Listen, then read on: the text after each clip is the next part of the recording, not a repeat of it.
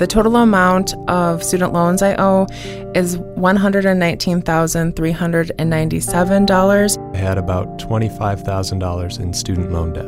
I owe over 40000 I'm currently in $60,000 in debt. I have $50,000 in student debt.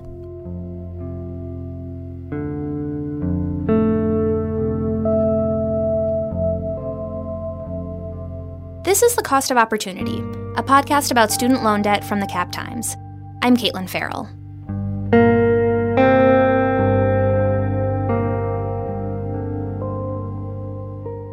I'm a 43 year old man who lives up in Dodge County. I'm a 16 year state employee, and I still have a remaining balance of 63,000 on an original $80,000 loan that I've already been paying for for 17 years.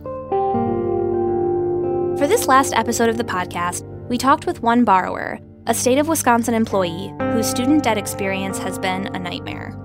He requested that I not use his real name, but he let me use his real voice for the podcast. We'll call him Bill. Bill incurred $60,000 in student debt while earning a bachelor's degree from UW Madison in 1992 and a master's degree from the University of Idaho right after. When he got married in 2003, he decided to consolidate his debt with his wife's so they could buy a house. Their mortgage lender recommended something called a joint spousal consolidation. The feds did have this program from the late 90s that only lasted till about 2005. So a husband and wife or any married couple could combine their loans to lower their monthly payment. So we were able to drop ours from you know 600 plus a month to a more reasonable like 480. They got lower monthly payments with a consolidated federal loan of $80,000 at a 6.25% interest rate. And that alone allowed us to be able to afford a home. We didn't know at the time, you know, what would happen. The couple bought a home and had a daughter. Then, several years later, they got divorced. This is what makes the uh, joint spousal consolidation loan such a headache for anybody that's in it. I guess they never thought of what happens when these people got divorced. It didn't uh, take into effect anything other than you both signed it, you're both responsible for it, even through the divorce. Under the terms of the program, both spouses are jointly liable for the newly consolidated loan. If one partner dies, or gets sick, or permanently disabled, the other partner is still responsible for the whole loan. If the couple gets divorced, even if one partner agrees to pay for the whole loan, both partners' names are still on it. That loan will tie us together longer than our kid. Our kid's going to be an adult in 10 years or whatever, and we're going to have this loan forever. To her, it's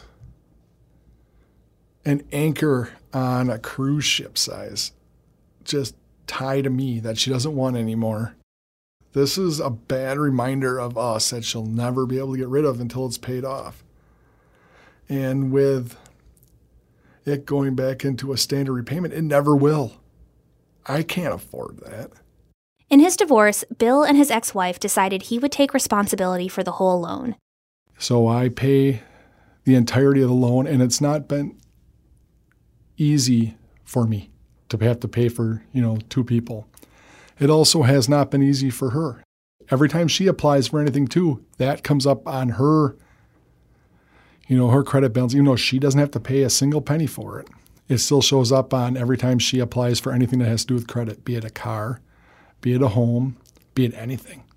His ex wife even had him take out a life insurance policy for the value of the loan, so if he dies, she can use that money to pay it back. Government employees like Bill would typically be eligible for Public Service Loan Forgiveness, a program created in 2007 to help those in public service jobs get out of debt. However, that's not the case with Bill. He consolidated his loans through an older federal lending program, the Federal Family Education Loan Program. Public Service Loan Forgiveness is only offered to those who have a loan consolidated through the most current lending program, called Direct Loans. It's impossible to reconsolidate a joint spousal loan into a direct loan. I looked into it every year since it came out, and every year they have said no because of the type of loan.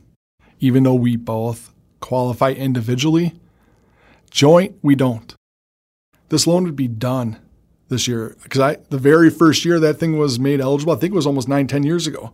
And we've been trying nine or 10 years, but since it's a joint spousal thing, we don't qualify. You know, if I'm making the payments, I truly feel that I should be eligible for that program. Looking back, Bill says doing the joint spousal loan and failing to understand its terms was the biggest mistake he's ever made. I don't recall there being anything saying that this could not be split in the future. But I'm sure at the same time that they didn't expect this program to go away after a year either. She was always pretty much against it, my ex wife. You know, in retrospect, she still says it was the worst decision she ever made. Not me necessarily, but the joint loan.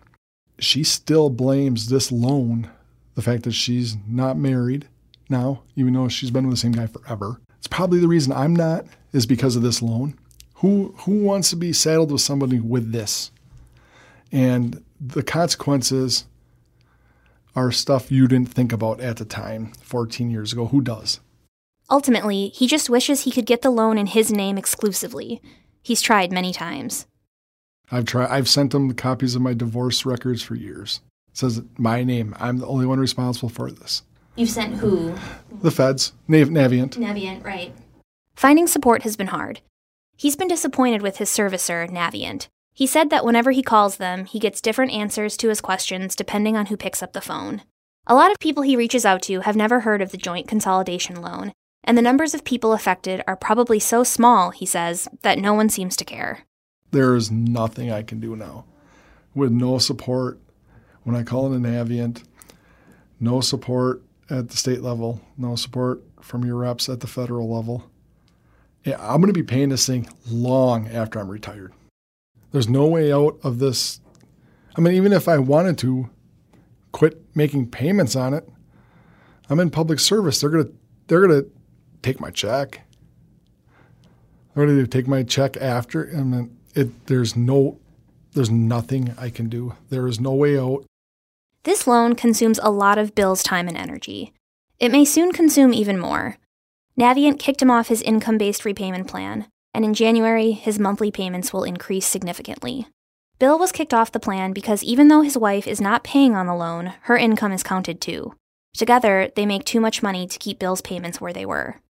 All of this makes Bill feel really isolated and ashamed. So, for this podcast, you did not want your name to be used. Um, you and you don't want to say your name, and that's that's all right. I'm wondering if you can explain a little bit about why. Yeah, I'm, I am ashamed. That's I mean that's one of the reasons I I'm not going to give my name. And there is a whole heck of a lot of shame with this. I mean, anybody that's in my family, anyone close to me knows this already. That's good enough. There's some people from work that know I'm coming down here today. That's enough. I don't need that hassle.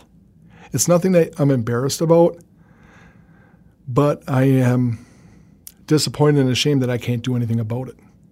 And that's enough for me. I don't like, I mean, it's out, the fact that I have zero control is upsetting and shameful and embarrassing.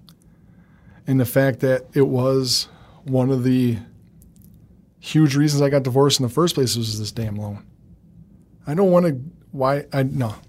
And plus, I'm not a big person to have my name out there, anyways. At the end of the day, Bill said he'd get into debt again to pursue his career as a public servant.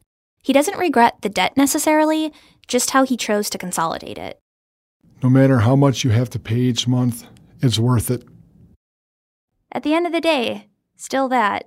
Yep. Okay, can you explain why? because I grew up in a factory town, at least I'm not working on a punch press. Just don't let money or how much something costs stop you from going after whatever it is. I wouldn't change doing that again. I just probably wouldn't have done this loan. So you feel like the opportunity is still worth the cost? Absolutely.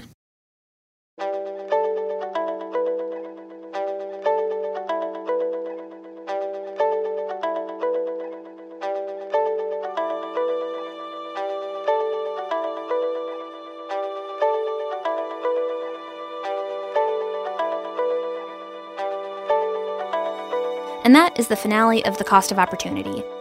There will continue to be print stories in this series published at captimes.com. You're welcome to email me with more story ideas at kferral at madison.com, or if you're on Twitter, find me at Katelyn Ferral.